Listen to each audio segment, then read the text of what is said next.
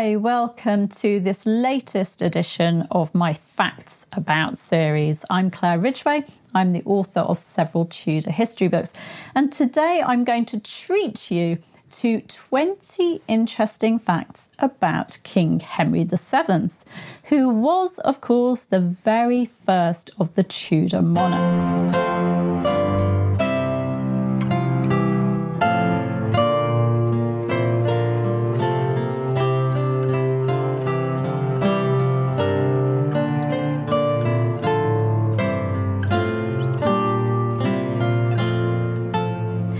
Fact number one. Henry never actually knew his father, Edmund Tudor, because Edmund died of plague a few months before Henry was born. Number two. Henry was brought up at Raglan Castle in Monmouthshire by his guardian, William Lord Herbert, between the ages of five and twelve. Fact number three. fourteen-year-old Henry and his uncle Jasper Tudor, Earl of Pembroke, escaped from a besieged Pembroke Castle in fourteen seventy-one, fleeing to Tenby, where they were said to have hidden in tunnels under the town before making their escape to Brittany. Number four.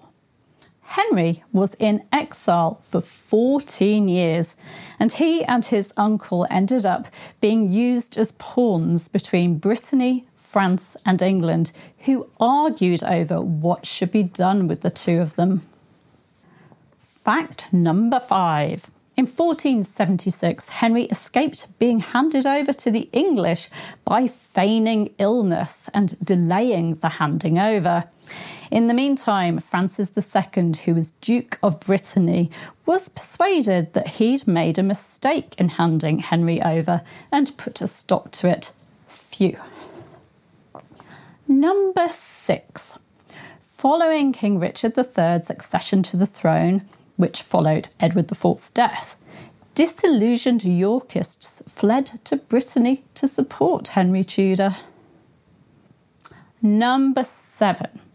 While her son was in exile, Henry's mother, Lady Margaret Beaufort, plotted with Elizabeth Woodville, who was the late Edward the Fourth's widow, to marry Henry Tudor off to Elizabeth of York, who was Elizabeth Woodville's daughter. Number eight. At Reims Cathedral in France on Christmas Day fourteen eighty-three, Henry made a vow to marry Elizabeth of York, thus uniting the houses of Lancaster and York. Number nine. Henry escaped yet another plan to hand him over to the English in fourteen eighty-four by fleeing dressed as a peasant from Brittany into France and seeking asylum at the royal court of King Charles the Eighth. Number ten. Henry sailed from Honfleur on the first of August fourteen eighty-five with a force of French and Scottish troops and Lancastrians and Yorkists. His mission was, of course, to take the throne of England. Fact number eleven. Henry landed at Mill Bay on the Pembrokeshire coast of Wales on the seventh of August fourteen eighty-five. He knelt on the beach and he quoted from the psalm, "Judge me, O God, and favour my cause," before kissing the ground and making the sign of the cross and commanding those around him to set forward in the name of God and Saint George. Number twelve. Henry's forces defeated those of King Richard the Third at the Battle of Bosworth Field on the twenty-second of August, fourteen eighty-five. Number thirteen. Henry was crowned king on the thirtieth of October, fourteen eighty-five at Westminster Abbey. Number fourteen. Henry the Seventh's first parliament attainted Richard the Third's followers and petitioned Henry to marry Elizabeth of York, which he did on the eighteenth of January fourteen eighty-six. number fifteen. Henry the seventh's accession to the throne actually didn't end the Wars of the Roses. The Wars of the Roses continued into the first couple of years of his reign, with him having to put down rebellions in fourteen eighty-six and fourteen eighty-seven. The Battle of Stokefield, which took place on the sixteenth of June fourteen eighty-seven, which was a victory for Henry the seventh over those supporting pretender Lambert Simnel, is seen as the last battle of the Wars of the Roses. Number sixteen. Henry the seventh had, in the main, good relations with France, Spain, Scotland, and the Holy Roman Empire.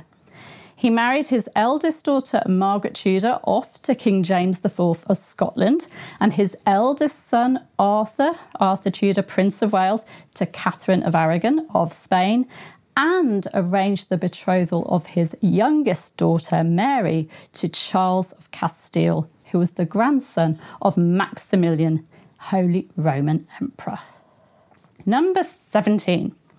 Henry built up the treasury, which had of course been emptied during the Wars of the Roses, with his economic policies, such as punishment by fines rather than execution, and his improved tax collection.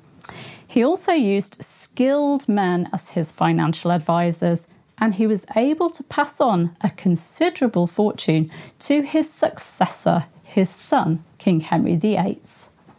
Number eighteen. Henry the seventh supported exploration, granting letters patent to John Cabot and his sons for voyages of discovery. Number nineteen, nearly at the end. Henry the seventh was involved in the alum trade. Alum being used as a dye fixer for wool and the textile trade. It was mined in a mine very near Rome, and it was a papal-owned mine. Historian Nathan Armin states that one ship brokered by Henry, his advisor Edmund Dudley, and their Italian contact brought in fifteen thousand one hundred sixty-six pounds, which in modern estimates is around ten million pounds. Wow. And finally, number twenty.